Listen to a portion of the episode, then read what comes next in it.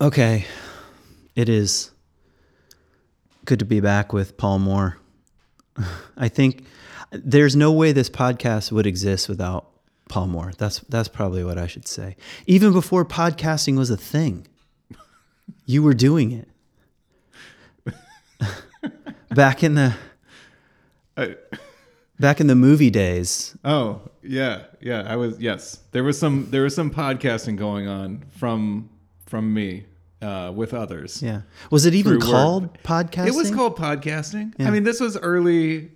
Um, yeah, early in the days when the iTunes, I guess what was called iTunes Marketplace launched podcasts. Right. I mean, it wasn't like, you know, there were only five of us, and here we were. I think we were just we were just doing it, but definitely before things like you know, like the show Serial or something came out and and made it huge, or especially now, apparently COVID is like. Everybody has a podcast. Well, and every yeah, and apparently people are just consuming them like Yeah. crazy. Yeah. Yeah. Yeah. So, I mean, thanks for, thanks for pushing me in this direction. So it's been a while since we talked and it's been a while since we talked on, on the air, on the airwaves. Yeah. Um, and certainly not in all of 2020. We never made a single podcast together. No. And here we are in 2021.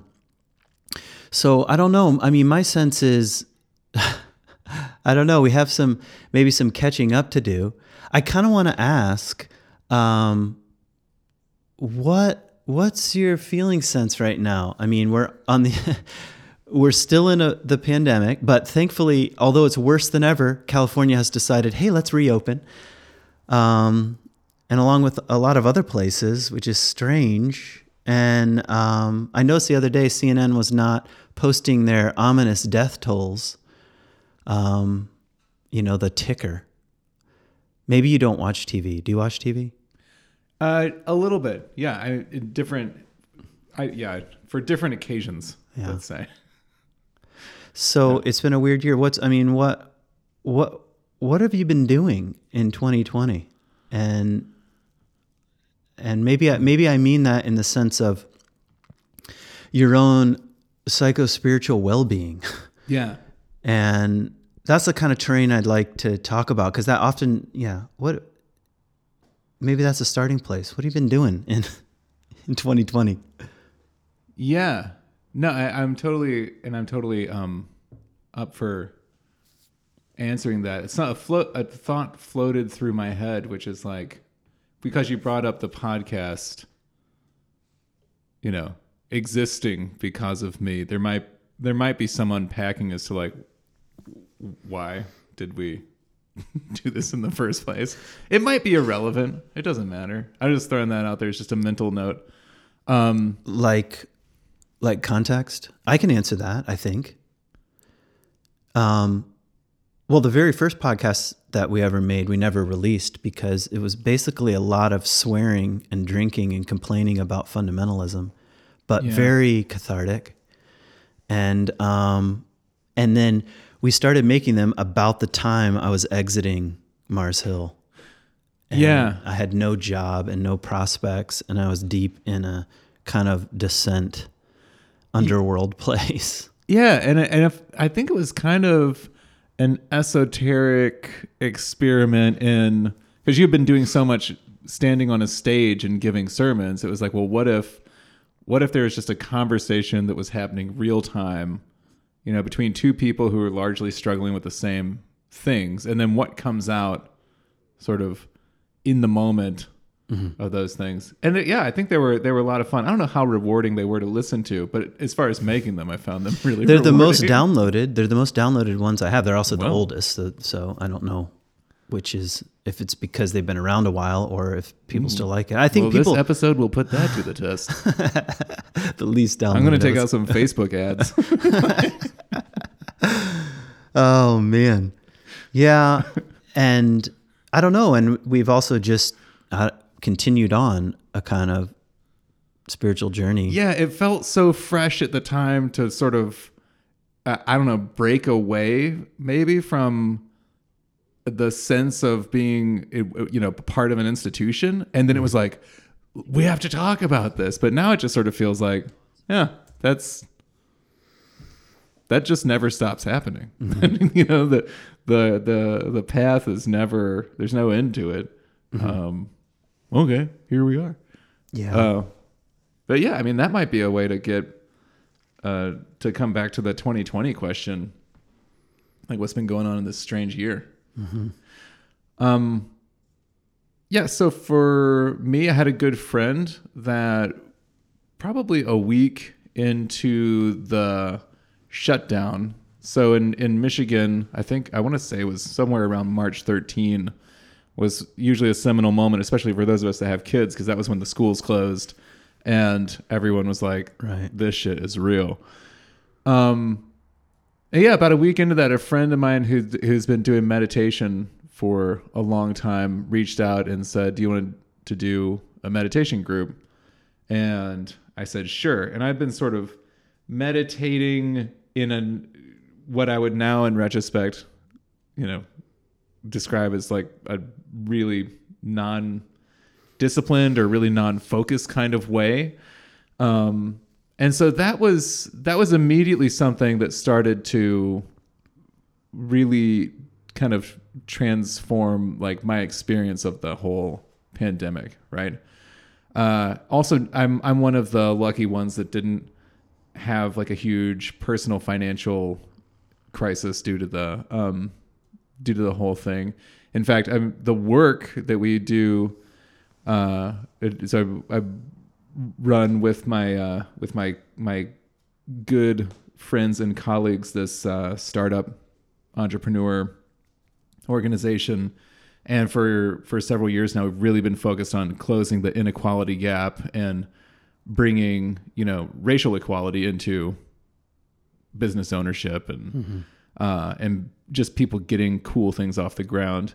And all of those things became incredibly relevant very fast as you know the business community took the first brunt of the storm of COVID, and then uh, everything that sparked from uh, George Floyd's killing you know was this next sort of pandemic that swept through the summer uh, a lot of the work that we do just became very very interesting to a lot of people. And so uh, you know on a on a professional level it's actually um, you know we're one of those strange cases in which things seem to be um, move we seem to have more momentum you know at the end of the year than we did at the beginning.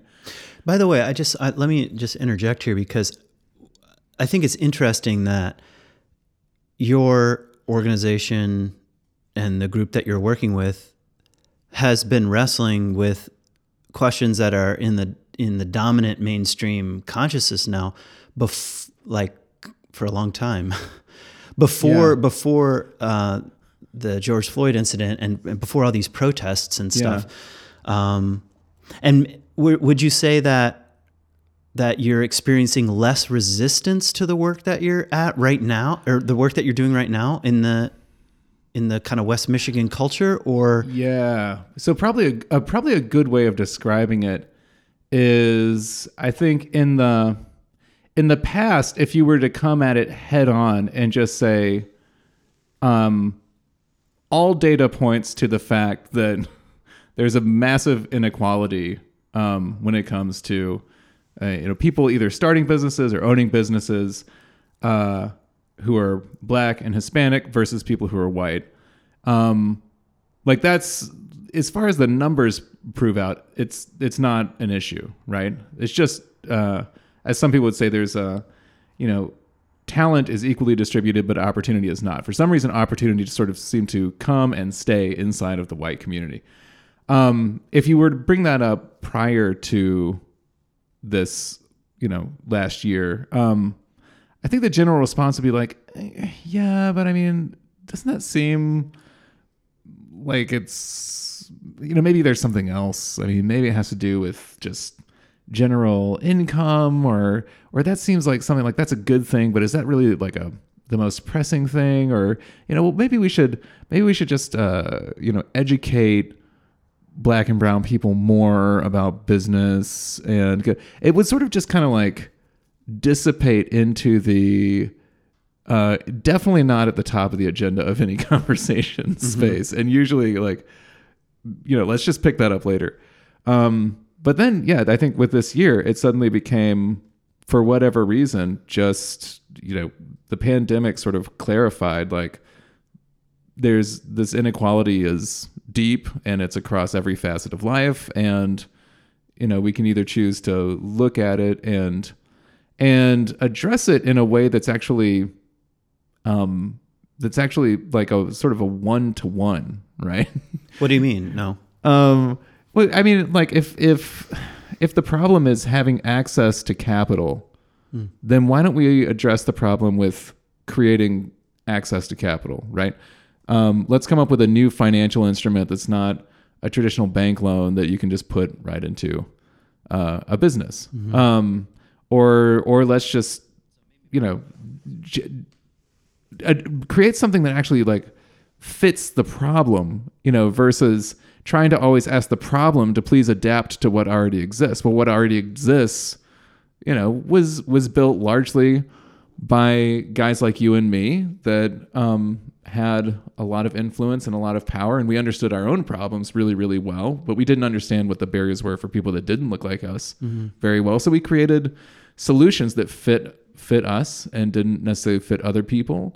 Um, i'm kind of dialing this back because i know that uh, there's there's still a lot of like there's a there's a lot of complic what am i saying? I mean, I think that I think that right now it's still a pretty politically dicey place because um, because there's there's there's a lot of none of these none of these things are are easy. You know, there's I think there's some people um, that are trying to make everything just purely about racism, and I think that the reality is like our country was born with racism. We grew up with racism. It sort of wove its way into every institution and you know social layer of of our country um but no it isn't it isn't the silver bullet you know and if any of these things had a silver silver bullet we would have already found it.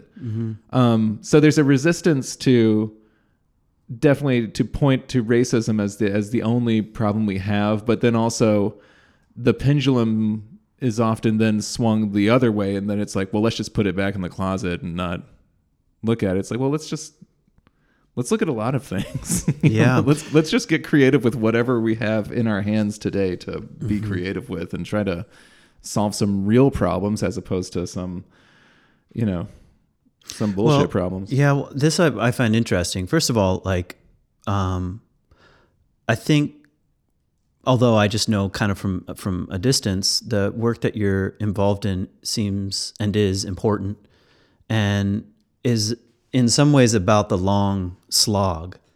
In fact, maybe 2021 is more of an opportunity to look at some of these things when, especially if the temperature goes down a bit, because I, I don't think um, the polls, the extremes, have helped the conversation. You know, you've got you've got people rioting in the Capitol um, with you know Nazi T-shirts on, and you don't know how big that group is. Yeah. But they're definitely dominating one pole of the conversation. And then you have also, on the other hand, you have the Black Lives Matter protests that turn violent and burn cop cars down, you know, or up, and Right. you know, looted buildings, and and that seems to be that's not the the racial conversation. Um, it's just like a flashpoint, Right. And I think people become very defensive one way or the other. Like if I if I if I don't feel like marching in the streets in a protest, does that mean, you know, I'm a white supremacist? Right. Or if I support merit based economy or something like that, when it, then does that make me a racist? Right. You know, right and, yeah. may, and maybe the short answer is the way I, f- I feel about racism is, is is I feel everybody carries a, a measure of it. I mean, Yeah. I th- I mean every single person. You know, from an evolutionary point of view, if we could say that out loud more often, Yeah. I think it's like um, we don't have to have such a defensive posture. I'm sh- Mm-hmm. I, I have racist tendencies that I know of, and I have racist tendencies that I don't know of. Right. and both of those matter. Yeah. Um, That's just called being an American. I guess. Well, I think it's my, I think it's being a human. I mean, yeah. even when I moved to Israel, Israel was such an interesting experiment because not my country, not my place. Mm-hmm. And at first, I couldn't even tell the difference between an Israeli and a Palestinian. It didn't take me very long, though. I figured it out quite quickly. Yeah. Using all the metrics that you can think of, like clothing and skin color and accent and um, the kinds of, I already said clothing. Um, Right. And even even how one is carrying themselves in public and it's kind of it's kind of alarming when you realize that pretty quickly instinctually you can divide the world up like that say Yeah. safe unsafe acceptable unacceptable Well, I, but I think there is a particularly malicious kind of flavor um, to racism in in the U.S. and I- and I'm calling it out. I, th- I think it's rooted in you know going back to like we socially accepted, constitutionally accepted that one race was going to be slaves, you know, and one was going to own them.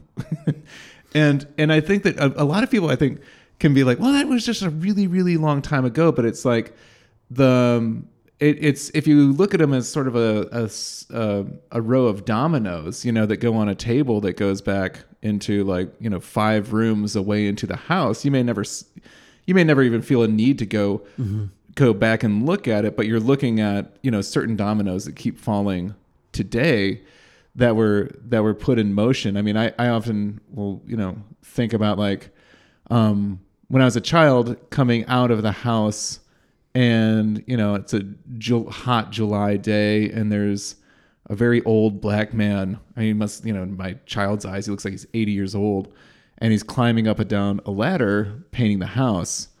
And there's sort of a childlike sense of like that's off, you know, like my my grandfather doesn't climb up and down a ladder on a hot day like this and sweat and it looks like you know he's looking gray he's not looking good. And then you know i go to my mom and i i say mom you know what's wrong with this man? Like it, he seems it seems like he needs help. Like what's he doing? And and it's explained to me like oh honey um you know he's working. We're helping him. He needs money for his family. You know this is a good thing we're doing is And- it is it a good thing well, I think I think well, I mean, I think I think the the good thing is probably for everybody to you know get together and, and say, obviously, Social Security, if there was such a thing, didn't work out for this guy. Uh, you know, he slid through the cracks. Um, but I think that, that he's indicative of a lot of people sliding through the cracks. You know, um, but that's a particular kind of explanation that I feel like is is unique to us and that we're you know, it's not just that we other that we're othering somebody else, which I think every, you know, every society and community does.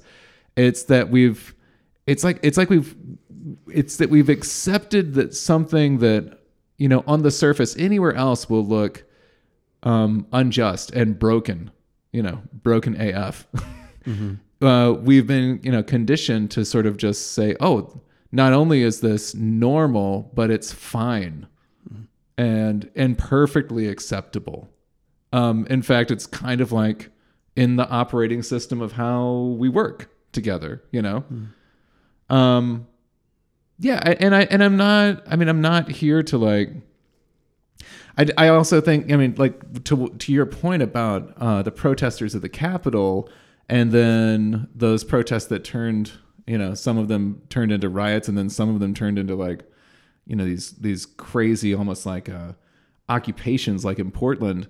Um, yeah yeah I, I think uh, the funny thing is that both of those sides would refer to themselves as woke. You know, one of them would you know be wokeness as the slang for this kind of militant political correctness that I I find really unhelpful. Um, you know, in in these kinds of conversations because it, it's not a conversation. You know, it's usually it's usually the the the slap across the face to end the conversation, uh, or at least it's used like that. But then on the other side, you know, uh, I was just listening. You know, QAnon was waiting on inauguration day for the the Great Awakening. yeah right? I mean, it's, a kind of a, a wokeness that's what you mean they yeah, they're both of them, both of them the see truth. themselves Yeah. yes Mm-hmm. as as woke as woke to the truth, and um, and I don't I don't think that it's terribly I don't think it's terribly helpful to come at these things as being, you know, finally the scales have fallen from my eyes and you people are all idiots. As much as I feel like I feel like in some ways the scales have fallen from my eyes, but it just makes me feel um a lot more a lot more sympathy toward you know those who are who are uh, you know like like me and there's a sense of like something's wrong but it's really hard to figure out what to do. Mm-hmm. And it's really hard to it's really hard to even get a get my you know a handle on like well what is it? Mm-hmm. You know because it's it's messy. It's kind of mm-hmm. like you know. I love what you're saying here. Just, I mean, in the sense of how, like, what is the problem? And, and I mean, this this is probably what it means to live in this kind of 2020 pandemic, postmodern, post-Trump world where everything is like that. Like, Yeah. what's going on with religion? right Well, I don't even know where to begin. What's Yeah. going on with the global economy? I mean, it's so complex yeah and interwoven and and there are problems Right. and so it's kind of humbling maybe that's what's distasteful about wokeness in general there's there's really not an ounce of humility in most of the name calling and calling out and you know canceling and everything else that comes with it yeah um, and I don't know. I mean, I think we're not. I mean, you could say I'm just like a, a white guy sitting and talking on a podcast. You're a white guy talking on a podcast, but you also go to work every day with other people of color, having trying to have a conversation about what is the problem. Yeah, yeah, and that and and as um as simple as it seems, and it's really not that simple because you know I know I know how difficult it is um, to sort of build relationships and to really make them like a permanent fixture. But that has been far and away the most the most helpful thing I, I I've I've ever done, and not even um, just as an is an issue, but as a human, you know, to have uh, I now daily, you know, Daryl Ross two and Jorge Gonzalez are the guys that I run the organization with, and and the way that we've set it up is that we there's no nobody's in charge, you know, we're we're we're all equally in charge, which means we all have to have conversations together, and then there's the relationship of trust that's built up so that uh, you know we we can we can have really candid conversations you know and we can have really tense conversations.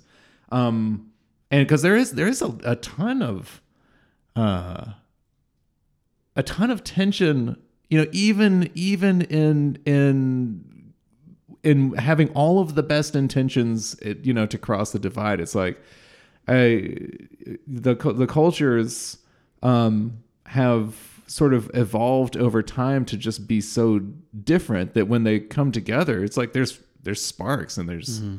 friction and there's a lot of misunderstanding and and you know it's a process of being human to kind of like you know look at it and say well you know in this in this conversation am I trying is there really a, a, a goal in being right? Or, or is there an outcome in being right? Or is there you know do all the outcomes sort of lie on the other side of just can we understand each other you know and Yeah. and uh and and come to what feels like it's the best the best the best solution that all of us together could come up with i feel like i'm describing you know some what- what's become like the sesame street view of congress and it feels like it, it's extinct or something but i mean it works um Yeah. Yeah.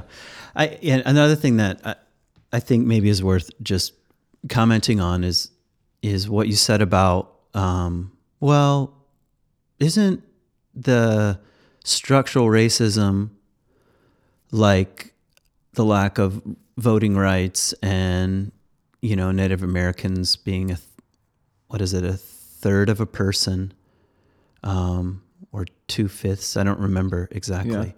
Um, is that the the, the three fifths Three in fifths. the constitution yeah, yeah. Um, which that yeah. but anyway, that that was a long time ago. Um, oh right. and and you know, part of me is is sympathetic to that be, because if somebody says you're a racist right. because you're an American and you're white, yeah. And um and it's built into your system. See, it's right here on the piece of paper. And I think, well, I wasn't around then. Right. You know, and my dad is an immigrant Yeah. and you know sort of not my problem um, so I, I understand kind of i guess i'm somewhat sympathetic to the to the resistance to being painted in such broad strokes Yes. Yeah. um, Totally. on the other hand uh huh. something i've learned that's analogous with how i think about the bible and re- and maybe even what you could call um, the religious uh, what's the right word for it? The religious posture that's deep in human beings which i think there is. So with the biblical text like I, I often think these stories from a human evolutionary point of view happened yesterday. Like abraham jonah jesus yesterday in, Yeah. ter- and and Yeah. also the psyche doesn't keep time doesn't keep time like we keep time Right. the psyche doesn't say 2021 i mean so much different than 1890 no there's no like that's not how the unconscious works that's not how the collective unconscious works as far as we know um, so the idea that that i was i was watching this program about an archaeological dig um, um, a slave uh, with a slave ship and i thought that's that was yesterday Yeah. from the psyche's point of view. And i think that's just worth pointing out that hmm. on the one hand you're right. 2021 is different. I think about my son he's 16 he has friend he's in a mostly white school you would say from the outside but he has he has friends that are that are people of color and Right. from different cultures. And that it's not as far as I can tell, that's not an issue.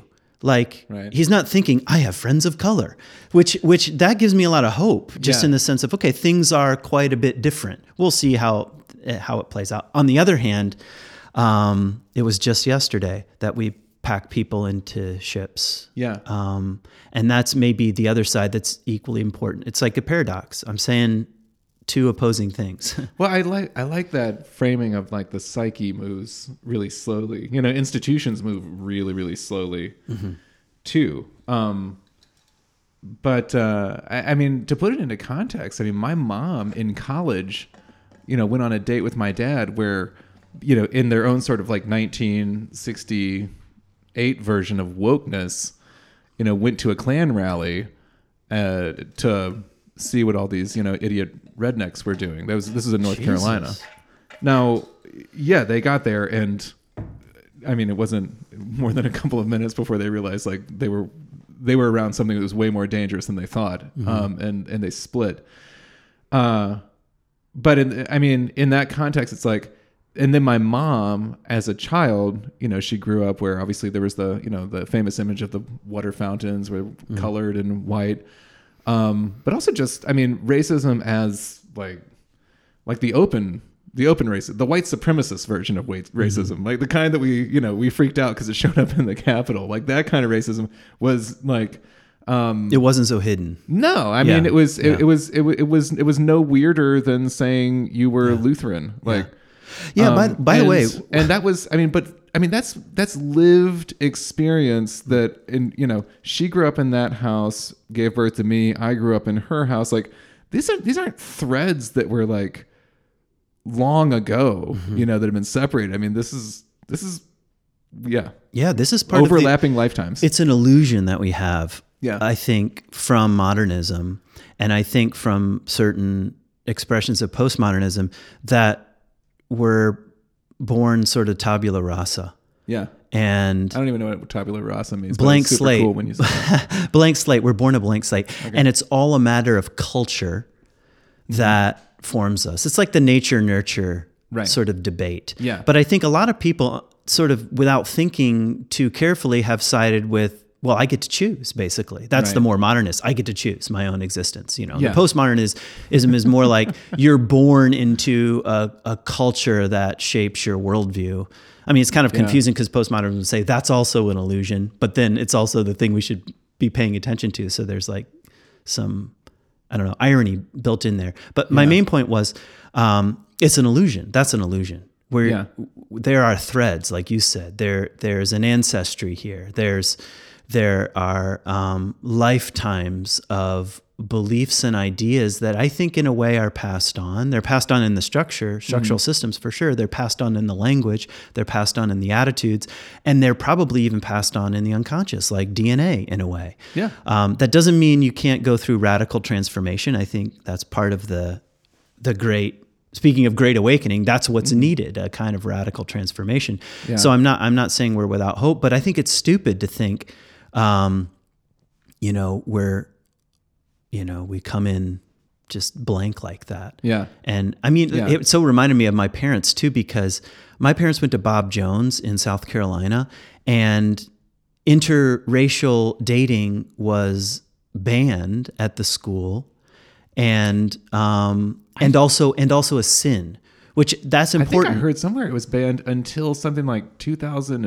2007 or something like that. I mean, That was, would it not was, It was surprise a me. ridiculously long time. that would not Yeah. surprise me, and But, but also, I mean, that kind of stuff. I mean, sorry to you know cut off the point, but I think you know, eh, I- there's definitely always going to be kind of like these fringes, you know, where this stuff is going on. Um, and that Is and it- that in some ways is a distraction. Yeah. Okay. Again, I agree. The extremes take up the the fringes take up the airtime right Yeah. now in a culture obsessed with the urgency of the ticker, the CNN ticker or whatever. Uh-huh. Um, however, I disagreed strongly with Biden and others who were saying this is not our country when they were talking about the riots because hmm. I think that's bullshit. You know, Right. Uh, it, it's Right. actually if it weren't our country, why is it happening? exactly exactly this is not who we are no this is who we are and that's actually the great task to to Right. face up to that and even to to take a careful look at the at the fringes and and and what how ideology is attractive and contagious and uh, how mass movements can take over people who would otherwise be relatively civil. No, we have to say this is our country, not pretend. That's why I, it made me so uncomfortable. Like um, as the Democrats were taking power, the way I really thought it was an opportunity to start speaking differently, to end the the dualism. Right. Um, but it's the same consciousness, you know. It's Yeah. like it's like you know. No offense, but you know, Kamala Harris says now, you know, now we're unified. It's just such BS. Like Mm-hmm. you just happened to win the election. That's what happened. And Right. 80 million people agree with you, sort of. Yeah. and 75 million people don't, or whatever the numbers happen to bear out. So it's Yeah. like, I think it's better to say, first of all, um, I don't think it's helpful to say we're more divided than ever. I, I, I don't.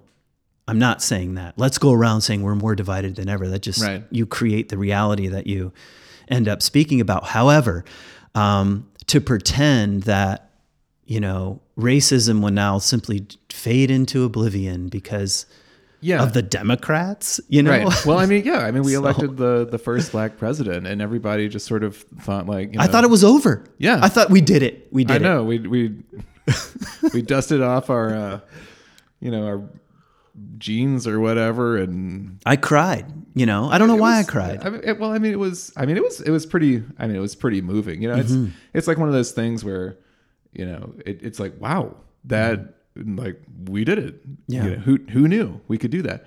Um, but yeah, I mean, I something that I was thinking about. Um, and if this is if this is too, you know, if it's getting more into the esoteric and and irrelevant, you know, let's just come back to something more interesting. But um but I also have this sense that like uh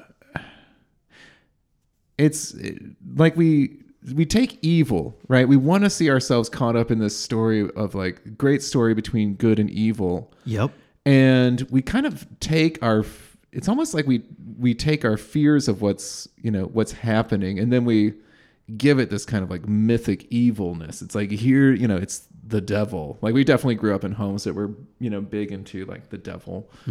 Um in all of in all of those wily sort of ways um That's that's the QAnon thing. It's like Yeah, yeah, and- Democrats are pedophiles and they worship, worship Satan Yeah. and they eat children. but we're all but we're all on that continuum. You know, it's like Exactly. I mean, on, so I I was just thinking back, you know, about how I think it was like.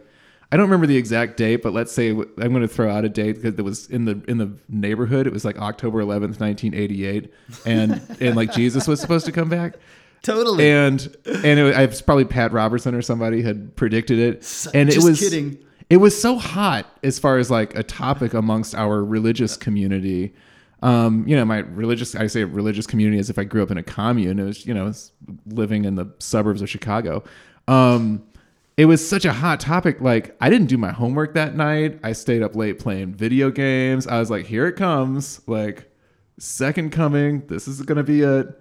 Um, yeah. here we go. You know, I mean, I, I laid awake for a long time, you know, thinking like, how is this to work? Like, will I see the clouds part? And I think he's riding, I think it's Jesus on a white horse. There might be an army. Totally. Um, but like, will it happen in Jerusalem? Like, will I find out about it over the news? Like, will everybody see Jesus? You know, Mm-hmm. and there's just all, all sorts of logistical problems that you immediately run into with the second coming. Um, and when we go up to meet the Lord, where do we go from there? yeah, but I mean, that's only a few degrees away from Q, and and what I just described is only a few degrees more, you know, more radical than those of us who grew up in like more tame homes, but definitely believed in you know a heaven and a hell, and like a Satan is you know trying to influence you, and even though those of us who sort of like graduated to the more intellectual places of, um, you know. Christendom or, Yeah. or religion it's still like I can't let go of that virgin birth thing. You know, I mean, so it's like it, I I I I don't I don't I feel like we're all you know. It, if there's like 50 ships that are all strung together with a rope, it's kind of like we're hopping from one ship, you know, to another ship, and then way out on the edge, you got Yeah. you know the weird extremists you know and you got the the people who who are so convinced that the lord is returning. They've got a bunker full of like insure you know vitamin drink and stuff. Um but i mean uh, there's I, my life experience has been like i've kind of gone in between a bunch of those boats along the way you know? And and it's like a you know i might have gone let's say if the middle is just pure i don't know logic and reason or something you know I, I spent some time there and then came out into you know into into where we are now. And it's sort of i mean in in that sense is uh, there is kind of a sense of like we're aware of evil you know let's say racism is an evil right it was like an institutionalized I think it's a good word Evil. for it. Uh, you know, I, I think actually I was kind of impressed with the Dominican sisters that issued a statement, and they said something which I thought I found particularly powerful. They said, uh, "Racism is a sin." I was like, "Oh man, that's that's a good use of that, word." A- a- like, amen. amen. Exactly. Um, we're going to use all sorts of religious words today. No, but uh, yes, I mean that is. I mean, when we said sin, we weren't talking about like thirteen-year-old boys masturbating. You know, I mean, I think we were talking about like what are the what are the things that humans.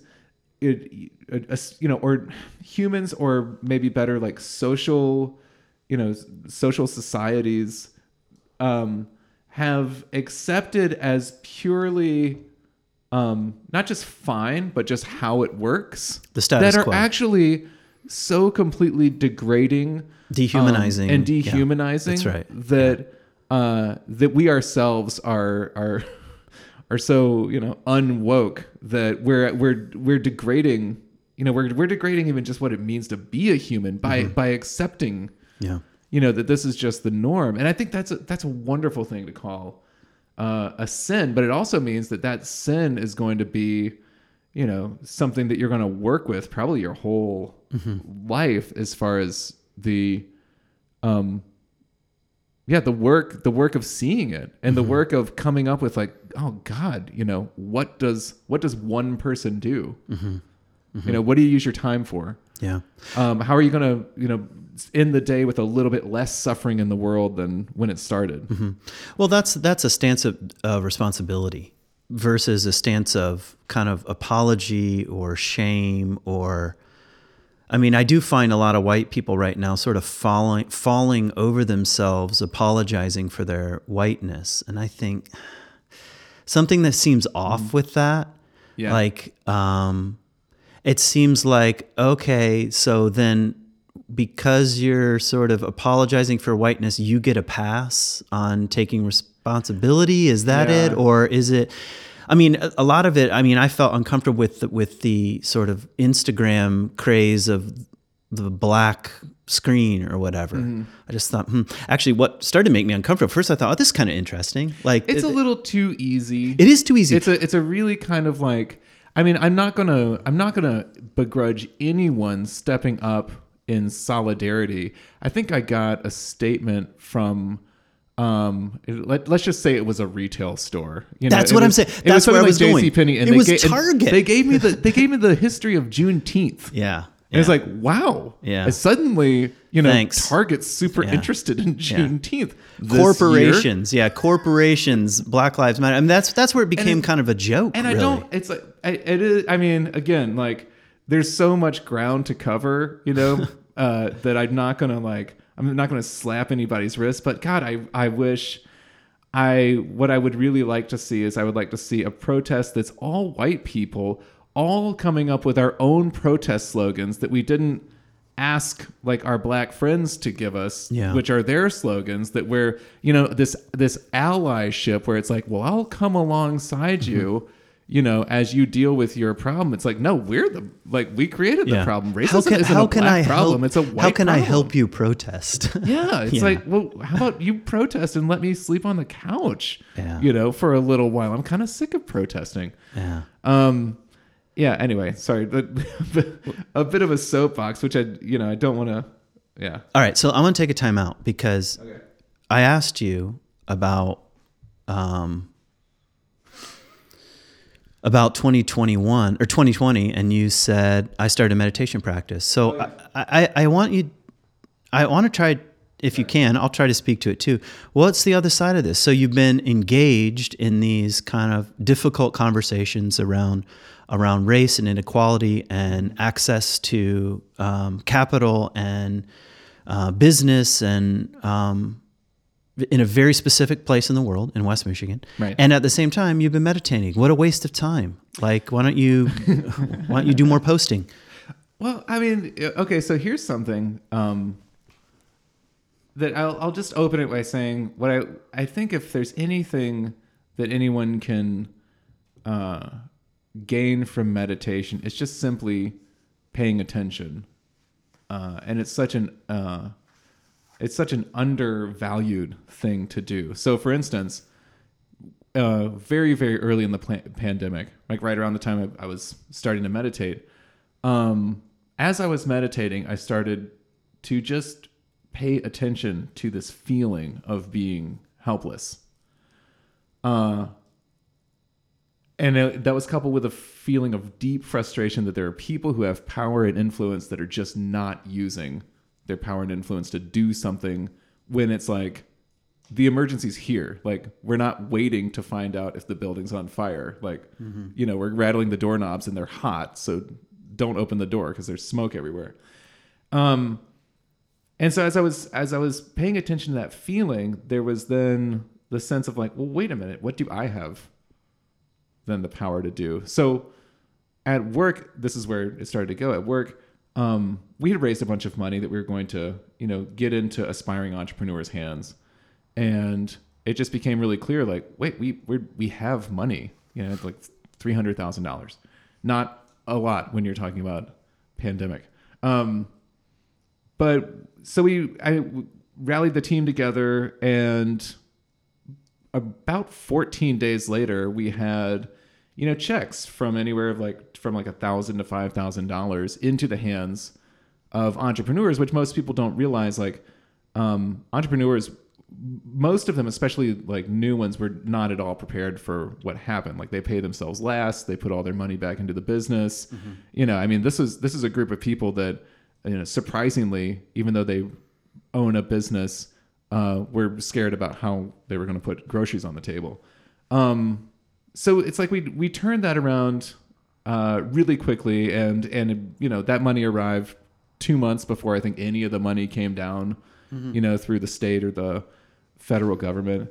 And that's I mean that's a little story of like these two things are not you know it's not like you sit still and get super serene and then you go answer an email you know? It's like um to to know what the action is to take sometimes you know meditation is like the source Well, uh, me- or or meditation helps you practice you know really being able to dial into that that source well, yeah. Well, what you said initially was it helps you pay attention. So if you if you are paying attention to your inner landscape and and your patterns and you bring some consciousness to that oh there it is yeah um, it's like exercising a muscle and it, it translates to you're you're at work you're not sitting there you know in in the lotus position at work but Right.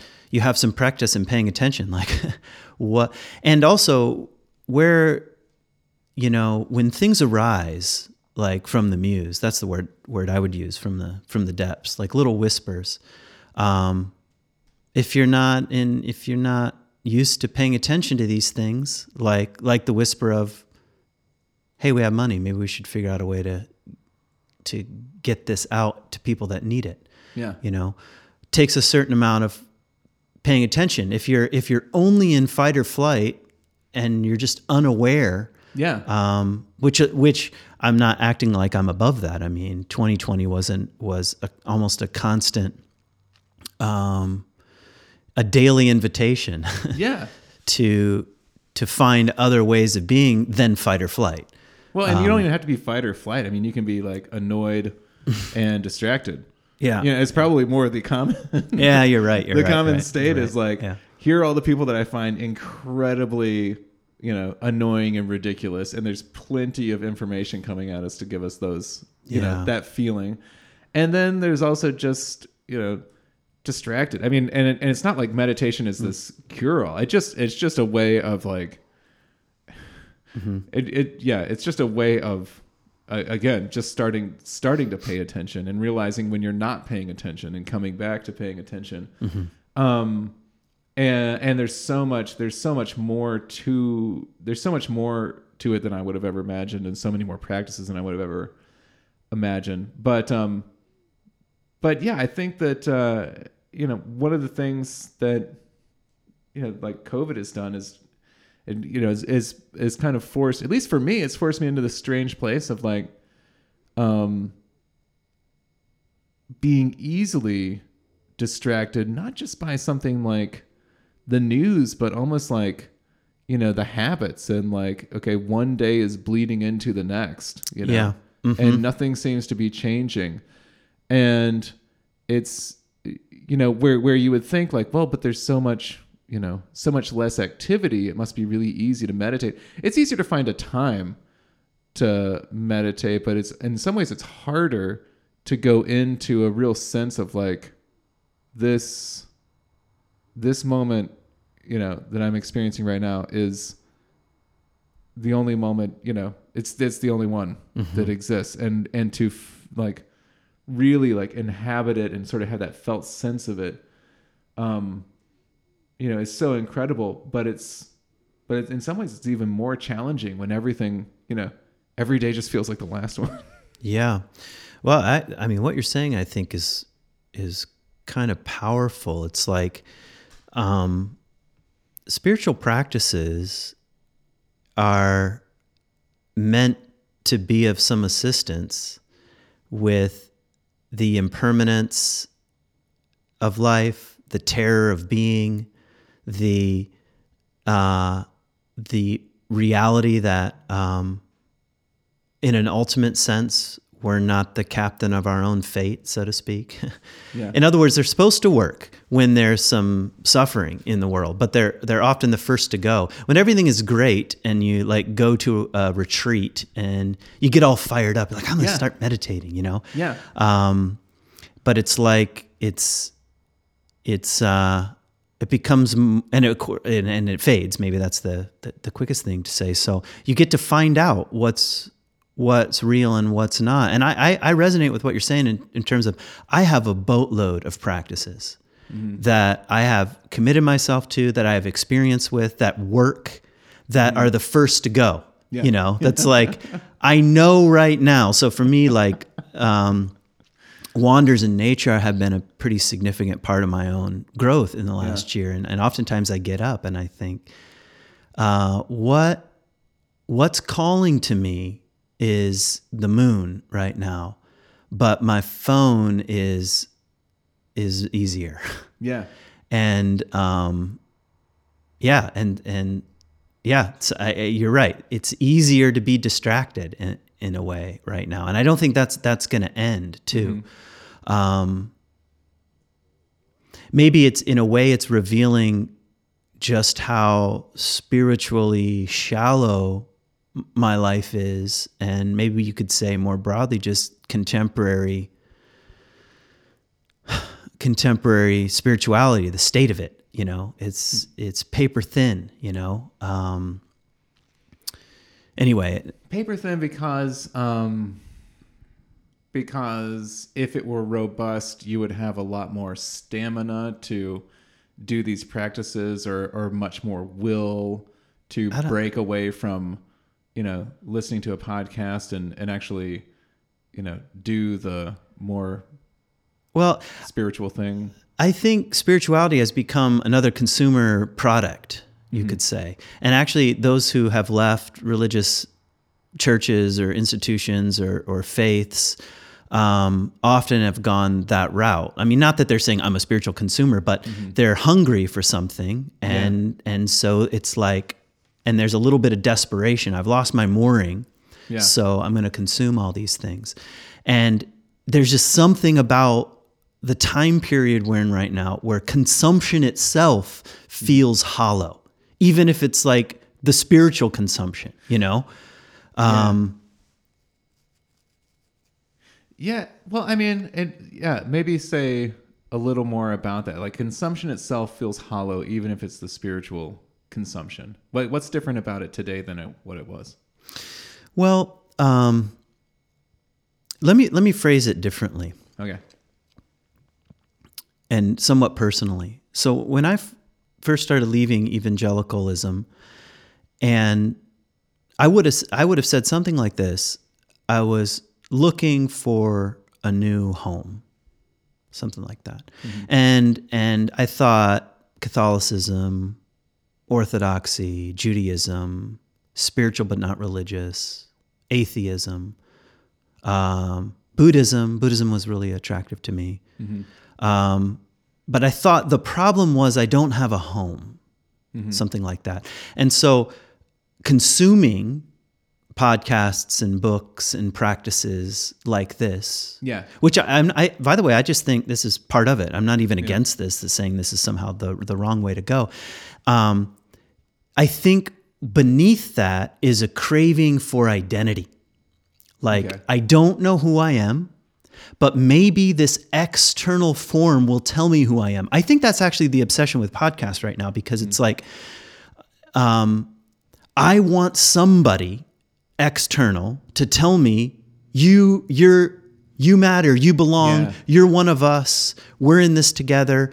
And and I guess that's okay on on the one hand, but this is where I'm going with it. But but an experience of disidentification is at the core of the trans religious realm of spirituality, meaning the, the deeper streams of Christianity and Buddhism and contemporary expressions of whatever. Um, it's about ultimately disidentifying. So it's not I identify as a Buddhist or I identify as anything at all. Yeah. But that's that's an experience. so that's what I mean. It, it can leave us feeling Yeah. somewhat vacant. And when you're feeling vacant, you're at the edge of the abyss, which is Right. kind of right where you need to be. Well, and and it's kind of like uh, you know, I always refer to, you know, because it's not really of any sort of religion, you know, other than like maybe a Disney religion. Um, even though it's, it's a DreamWorks movie, like the end of Kung Fu Panda, when he finally gets the magic scroll to find out what the big secret is, that'll you know lead him to defeating Tai Lung, the snow leopard. Um, you know, he opens the scroll and there's nothing in it, of Yeah. course, and it's like just this reflective surface so that you can only see his face, and it's Yeah. like it's that total cliche of like you had all you needed all along. But I think that um that cliche is also it comes from it comes from something that is really ancient and deep and true but the thing is we keep you know we keep thinking that our brain is going to sort of take us there and also i think maybe more importantly we keep expecting a radical transformation which is a phrase you used when we were talking earlier i think about like uh, you know racism or waking up or something. Um, and and I'm I'm I think that uh, I'm much more interested, and I hope I want the world to you know get a lot more interested in just habitual transformation Yeah. of like I, Yeah. I've got I've got ten minutes Good to point. Good to point. be aware Yeah. now. I've got yeah. I'm gonna, you know, at 6 a.m., I'm gonna sit down at my computer and I'm going to write because writing, you know, for me, I'm speaking Mm-hmm. also personally, you know, writing for me has always been something that's felt like, like a marker of like, well, when I finally, you know, have time or I finally have enough to say or I find, and it's like, it's almost like the word finally, you know, needed to start um, getting put down on a post-it note. I'm making this up, but maybe it's a really good idea. But like putting it down on a post-it note and then just like, okay, fill in the blank. Finally, finally what? Yeah. Like finally I would write, finally I would meditate, finally I would like, you know, start working out or finally I would, you know, eat a better breakfast. Like there's it it seems like it's more of um yeah yeah just uh accepting accepting kind of um an awareness of what's going on and then just like stepping into it and i think that that's it's probably something that the ego really shies away from because there's nothing heroic or transcendental Yeah. about it and yet Yeah. it yeah. is it is completely about just becoming aware of yourself you Well, know, yeah. Let me let and me your place in this world and your purpose. Let, let me try to uh, okay so i've been spending a lot of time thinking about transformation because i'm working on a new book. And i'm trying to do, i'm using the kind of the the story of jonah as a sort of spine. And I, I see well, i used to think there were five kind of phases um, or stages or something like that but i think there are actually six. And um, maybe the first point I would say is whatever we mean by transformation is exactly what you're describing as a a, sl- a slow process. And I think we do want maybe it's left over from Christianity like Jesus will sweep in from the clouds and fix everything or I'm going to come up out of the water and you know God's going to speak to me and there's going to be a dove and I'm going to be enlightened or whatever.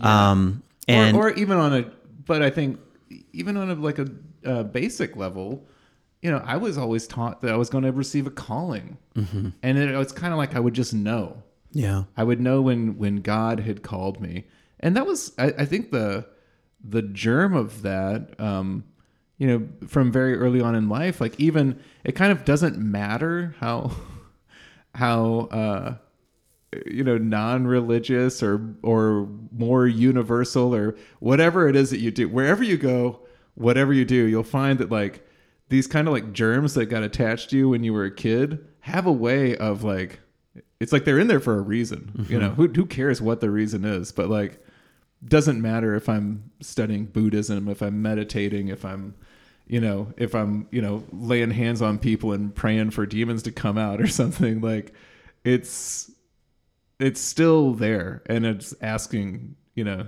to The- be dealt with. Some people would say, you know, there's people would be like, well, it's, you know, it's it's coming up from a past life and other people would be like, you know, it's it's I don't know, it's the devil it's or generational cycles and curses. It's like I, I don't care why. Let's just pay attention to Yeah. it's there.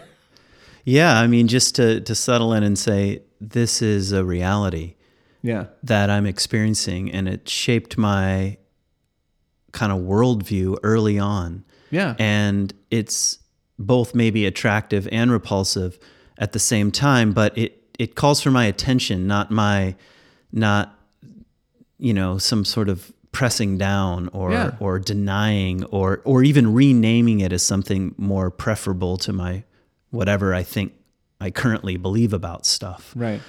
Um, I, I think another, I, th- uh, I want to say something more about transformation because something I, I sort of got from Bill Plotkin, but also from kind of my own musing in my in my new book. One of the interesting things that he says is that um, what happens sort of after we have some kind of revelatory experiences, which I um, you can maybe push back on if you want, but let's just call them encounters with mystery, a sense of awakening. I'm going to use a bunch of terms.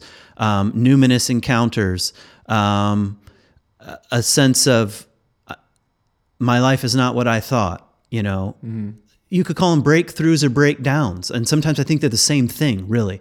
And I think I think human beings um, I think everybody, regardless of race and religion and spirituality or no spirituality, have this capacity. But what's happening, in my opinion, is that the ego is getting cracked. That's actually what's happening. Who I think I am gets shattered in some way. Now, mm-hmm. what I initially thought, even based on sort of my own kind of revelatory experiences, that I would be transformed. See, I mm-hmm. had this uh, strange, inexplicable, wordless experience. Mm-hmm. Boom. But it doesn't seem to work that way. It's like it's like the ego afterwards is still a thing. Oh yeah. And it it's Yeah. almost as if what needs to happen at that point is the ego needs to begin its own process of dissolving and transforming and changing. Instead of getting rid of the ego, it's the thing that needs um, to be molded. Maybe that's even a, a good way of putting it. Yeah. Bill Plotkin uses the cocoon, you know, so like in the cocoon, the the but you know the caterpillar becomes kind of soup. Let's Yeah. just take that as the ego, you know, it gets dissolved, and that's Yeah. the thing that all right. So I've had these experiences, but it's six o'clock in the morning. I'm working on a book. Am I going to go for a walk outside? You know, Right. it comes down to these, to offering a kind of, offering ourselves um, to the process of ongoing shaping. I, I think that if the ego were to suddenly dissolve or die or you know whatever this kind of like drastic you know transformation languages. I think we would be i think that's what happens when somebody's like a schizophrenic Yeah. you know? It's like losing all so- in all connection to a sense of who i am and then who i am can just become anything in any given moment and, and any thought can be real you know as it's just passing through my head. And uh but i think that um I, I i think you're right. I had an experience and i think this is quite common for people to have the um the experience of like uh you know i i went on a i went on a trip. I was like a spiritual trip. I think we talked about it uh, prior to me leaving. I went away to north carolina. And when I returned, it was, you know, all sorts of things that happened that week. It was a phenomenal week. When I came back, I was having that moment that you start to, you know, you hear about um, more and more, especially if you if you've had it, where I was having that like sense of like, um, you know, everything. I'm part of everything. Everything's part of me. Yeah. Everything just feels friendly and warm. This un- is unitive, unitive. yeah, this is the Yeah. most amazing feeling. It's kind of you, you know whatever whatever you throw out there is like the you know the grand goal of like spirituality. this is probably you know it probably sounds like what I what I was experiencing. And you know, I joked that you know that was on a Saturday, and I joked that like enlightenment lasts until Wednesday, mm-hmm. um, because what happened is immediately everything just came crashing down, and it was you know I describe it as like a spaceship re-entering the atmosphere, hmm. and it's sixteen hundred degrees on the surface of the ship, and all the lights are flashing and blinking, mm-hmm.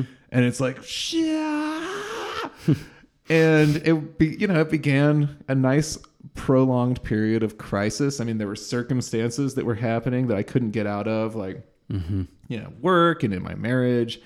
Um and and then there was also just sort of the inner turmoil. I started having pains like and not kind of like the um you know, I mean, these were these were like, um, I mean, I guess they would call it like somatic pains. You know, it'd be like I have, um, I have a feeling, like I want, I feel like, let's say I feel the pressure to really, you know, be somebody, um, in a moment. Well, that would I would suddenly notice like that is a like a lightning bolt up the right side of my spine. You know, I would have a feeling of feeling sad. That would be this like intense pain in like my lower right ribs.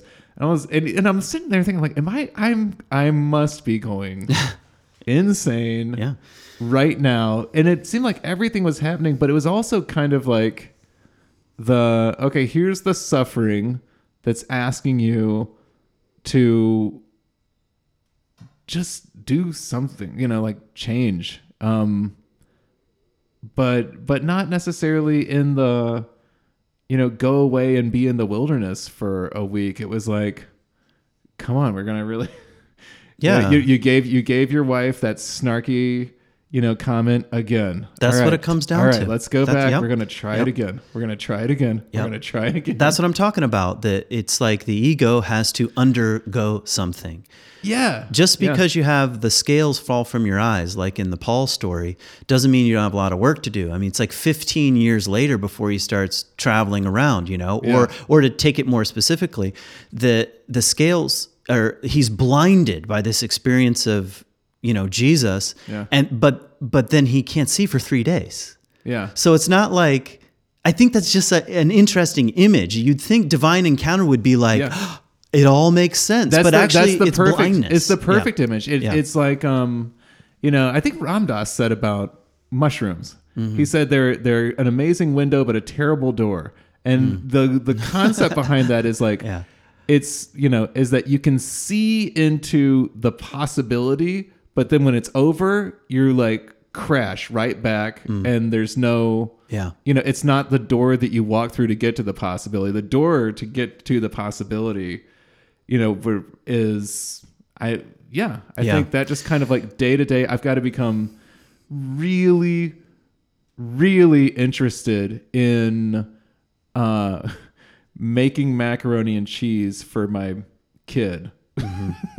No, no, seriously. Yeah. When normally I would be like, you know, uh, spiritual bypassing into a podcast or something. Yep. Yep. I think what you're describing, first of all, I really resonate with too, because, you know, as you know, I've spent a lot of time in wild places with Animas and, and also my own sort of retreats. And it's it's an interesting experience. You can easily conclude, well, what I need is to get back out there again. Yeah. And I think, Yeah. I mean, that's part of the human. I think we do need a balance. We do need to, we do need to say no to mainstream Western culture and and find ways to, Well, and let me tack on to that. Yep. There's not only the need to get back out there, but the persistent sense that you're doing something wrong when you're not out there, that you're in like a, right. a perpetual, That's right. a very slow state of failure. that's right. Yeah. Yeah, and so I mean, it's it's sort of, uh, I mean, I guess that's, I would call that the language I would use is a kind of spiritual escapist, you Yeah. know, and my real spiritual life is when I'm wandering in the woods, Yeah. or whatever and not making macaroni and cheese. But I think I mean I got this from Jung. I mean Jung is saying that the that the the process of becoming more whole is in, to put it simply an integrative process.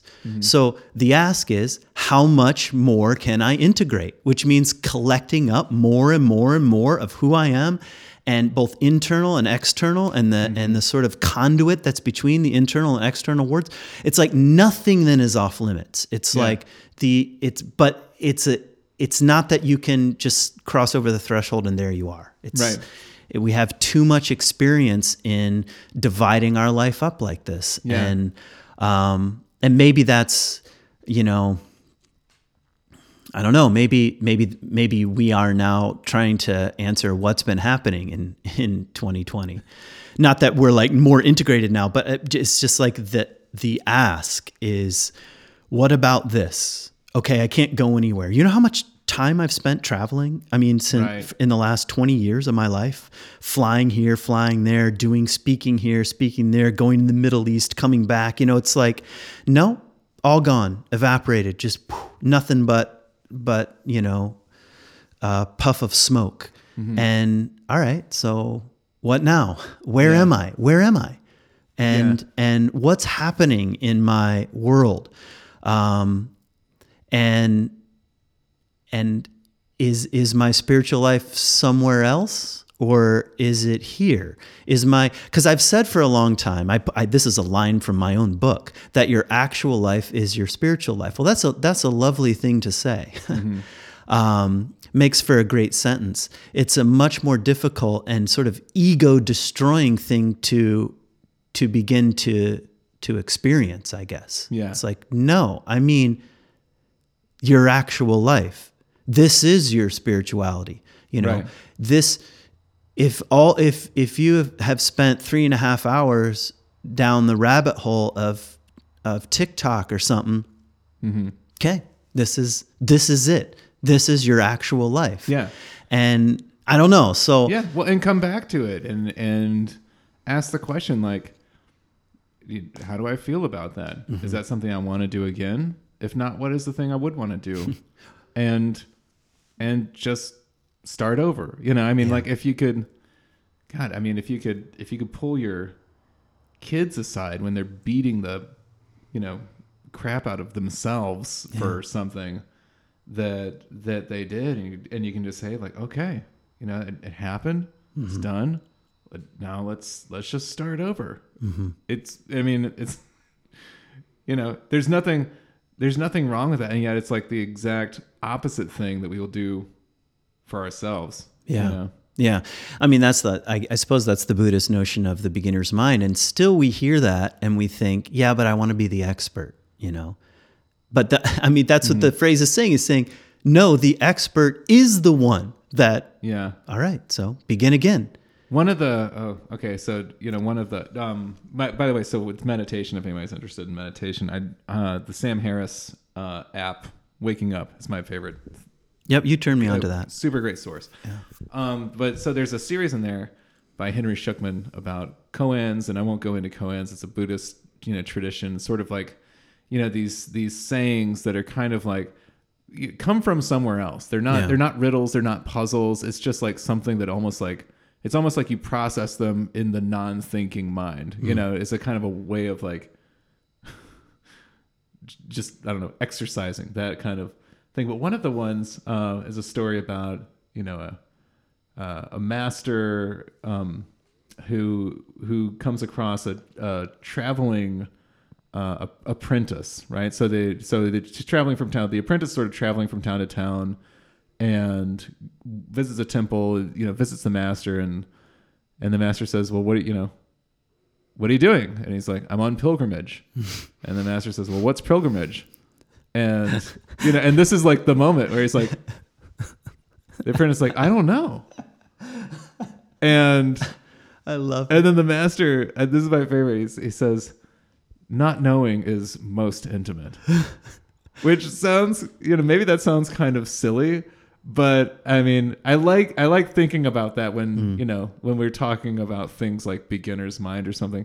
Really, just that sense of like not knowing can be the most visceral feeling of being in you know in your life in your body in who you are and in the moment.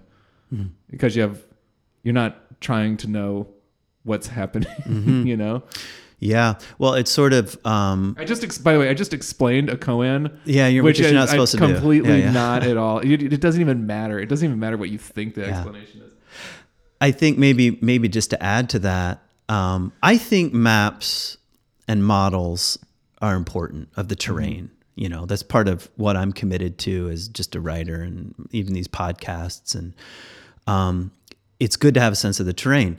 Um, even the koan is a story. You know, Right. so it's like, what terrain are we wandering around in? Um, but that's still that's way different than than experiencing it. And Yeah. and Yeah, totally. I love this koan because it's like well i'm on pilgrimage you know well i'm i'm what a spiritual seeker or well where well here's where i am in the process of transformation you know forget all that you know like uh, there's a there's a lovely story with um uh James Finley comes to Thomas Merton. Maybe I've told you this before, but James Finley comes to Thomas Merton and says um, they're studying uh, Teresa of Avila's um, castles. You know, there's seven castles, and again another map. And he says, you know, may, I, I'm pretty sure I'm in castle four. You know, but I'm okay if you tell me I'm I'm in three. You know, Yeah. um, I'll be okay with that. And he's like, it's none of your damn business. You know, go and wash the dishes. That's what he says. It's none of your damn business. And that's that's precisely it. It's like, okay, maps and models are hel- helpful. They're good to have conversations about. It's good to be reminded that there's there's an intelligence to the soul, maybe to the divine, to the universe, to transformation that is that we need to be in conversation with, but it's none of your damn business at the same time. You know, like Yeah. it's it's good to say, I have no idea what I'm doing. I have no idea. I don't even know what pilgrimage is. Right. So where am I right now? You know? Yeah. Well, and oh my god, I mean, and you can, you yeah, you get to the point where you can kind of almost like you can you can smell it um, when people are, uh, they're trying. It's like they're they're trying to explain everything. You know, it's like, um, it's like spirituality is somehow the uh, the you know the the code to unlocking everything and it's i mean i think definitely we grew up in that kind of space a lot of you find that a lot in in people who are willing to get up and preach from whatever kind of like tradition they're coming from Yeah. Explaining Um, everything. but yeah and but it's almost like that that that never ending thirst that like constantly constantly um you know seeking starved mind that's like there's got to be a reason and if i can and if i can get it and i can unlock it then i ah i'll That's finally what has be free to die. That's what has to die. That's what Yeah. has to be go into the tomb. That's what has to be swallowed by the fish. And and that's a real breakdown and breakthrough at the same time. And and you can't manufacture it. It's like I mean, I think about this. I've, I've complained about the Enneagram and, and fill in the blank with other s- systems. They're just too convenient. They're, they, they explain Yeah. away the world. Well, it's it's kind of like um, you know they kind of like give, it, yeah, it's it's like a job placement for, you know, recovering addicts in bars and like marijuana dispensaries or something. You know, it's kind of like. It's like an enneagram almost has way too many tools to just excite the ego It into does. using the it ego loves the- it. It's like, oh my God, Yeah. finally. I, I, mean, now, it's, I think it's I think it's a really useful tool, but it's so easily Well, Yeah, it's so just the e- the ego can get its teeth into it, Yeah. and and the problem with that is that it it as much as it can be enlightening because I found some interesting things when it first discovered it, whatever fifteen or more years ago, but it's like um, what we were describing before, which is the ego continuing to be dismembered.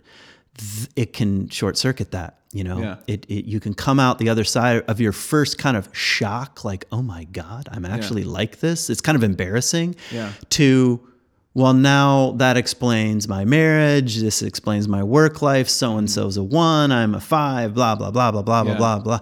And the ego's like, I don't have to do it a damn thing. You know. Yeah. Uh, now I'm. Yeah. I mean, there's nothing worse than the than the spiritually woke yeah. self. And I know from experience, like when you are spiritually woke, it's worse than being just regular woke Oh, yeah. because you're you're involving God, you're involving spirit, you're involving, you know, and you can't be Yeah. touched, you know, you know, it's like, well, you know, I'm I've experienced kind of spiritual enlightenment. You can't even question it, you know. There's nobody that's better at pointing that out than your spouse. Um, yeah. That, oh my god. well, uh, yeah, and I think uh, it- like even even meditating, you know, which is something which is like, it you know basically boils down to like think nothing, or or or better said, like don't really become attached to your thoughts. Like Yeah. they float, they they float through something that that seems like it would be. You know, completely designed to not give the ego something to attach to. Mm-hmm. You know, I've had so many moments where I'm like, oh my god. Like i'm there's a meditator that's really like proud of himself mm-hmm. for meditating right now and thinks that he's doing like a great job meditating and is thinking about like you know what's he going to write about uh, and it's, and it's like Oh, I've done that a and million it's like times. who yeah. is that? And then all yeah, it's like it's, it's like oh, there's the you know that's yeah. It's worse. the one who's meditating. It's so embarrassing. I remember even on on I've done a couple vision fasts and I you know, I remember thinking up points I might make about the vision fast while I'm doing it. I'm like, who is this person? who is this relentless spinner of bullshit? You know? Like there he is. And and I can't get rid of him, you know? I just have to say there you are, you know, like um, I see you now and I don't really need your help coming up with points that I might make about this. That's that's embarrassing though. And that's again, that's that's the ego. That's when you first start to see it. You're like, there it is. Um, you know, uh, one of the things speaking of Vision Fast, um, I did this podcast with Pete Holmes like ages ago and and for some reason we got onto Vision Fast, which he was trying to turn into a mushroom journey or he was trying to find out if it was like the same thing. And um, he's like, "Well, what did you learn?" You know, and all of a sudden, it just popped into my head this this line. You know, it's like, well, it's a line from a poem. Um, Tell a wise person, or else be silent. You know, and this just kind of came out of my mouth. And not that I was like super spe- like my my experience is so special. Right. I can't even share it with you Yeah. right now. No, it was more like just shut your mouth about certain things. Yeah. And same with meditation. I'm a meditator. Just shut your mouth. You know, Right. just keep at the keep at the work and Right. and don't talk too much about it. Let it let it have its way with you, lest lest you become uh, the the the the egoic meditator, you know, Right. or something like yeah, that. because I think I think what I would love to do, because I would love to, you know, help my children in some sort of way that's distinctly me. You know, I'd love to like get them into a meditation practice, but I think oftentimes what the actual effect, if it, if it just allowing allowing the effect of the work, whatever that work is, to just happen, it's like. Uh, I you know I should give my hug a my son a hug Yeah. when he wakes up in the morning. Um, and then let's see if I can do that every day. Oh, okay. And then and then just paying attention. Like seems like he's, you know, a, a little bit happier when he's around me. That seemed to have an effect. What's is, is there? You know, do I do I sense something else that is coming up? You know, I, I mean it's it's just that kind of like really really just moment to moment like what's yeah what's here? Mm-hmm. Am, mm-hmm. am i paying attention to what's here or am i paying attention to the thing inside my head which is The you know, story i was writing a blog post about you know what was happening when i was meditating I know exactly. Or or I'm going to hug my son, and I, I can't wait to blog about this later and tell yeah people. damn it i just ruined it by sharing it on this podcast Yeah, well, it just came up by accident, which is kind of a beautiful, a beautiful thing. So, who knows um, I guess my feeling is that we should probably land the plane here, and and I also I'm feeling really grateful for for you just and your friendship and and I don't know for the way um, I don't know bringing yourself to the conversation with a kind of um, openness and I don't know. So I, I, mean, I guess I'm expressing some gratitude and also I think these kind of unscripted conversations are interesting to me and about what what kind of bubbles up. And anyway, so, so so thanks for that. Um, Yeah. any, anything you want to say, kind of as we sort of wrap up? No, I, I think uh, I I I love that you created this space. Yeah, I I don't know what's a normal sign off. Like a, like you need to do like a book plug or you need to. A normal sign. I don't know when I'll release this, but um, if you've made it this far, I do have a, an online program, Lent Descent, five five or six weeks. You can look on my website. Um, it's a small group thing, so and there are a few spots still open. Um, but we kind of actually we discussed sort of a, a map of descent and return using the Jonah story. It's my third year doing it. It's really rewarding. Like, not only does the content still seem fresh to me in terms of like my own teaching, uh, but it's the group itself and the way we hold the content and talk about it and what people bring from their own lives. So anyway, I found it pretty rewarding. I guess um, a plug for that, and um, you know everything else in my life in terms of offerings and programs and things like that. That's all still on hold, thanks to now 2021. So brought um, to you by Moderna and Pfizer. Yeah, and yeah. And Well, I forget the other one. one was that they just came out with. All right, thanks, Paul. See ya.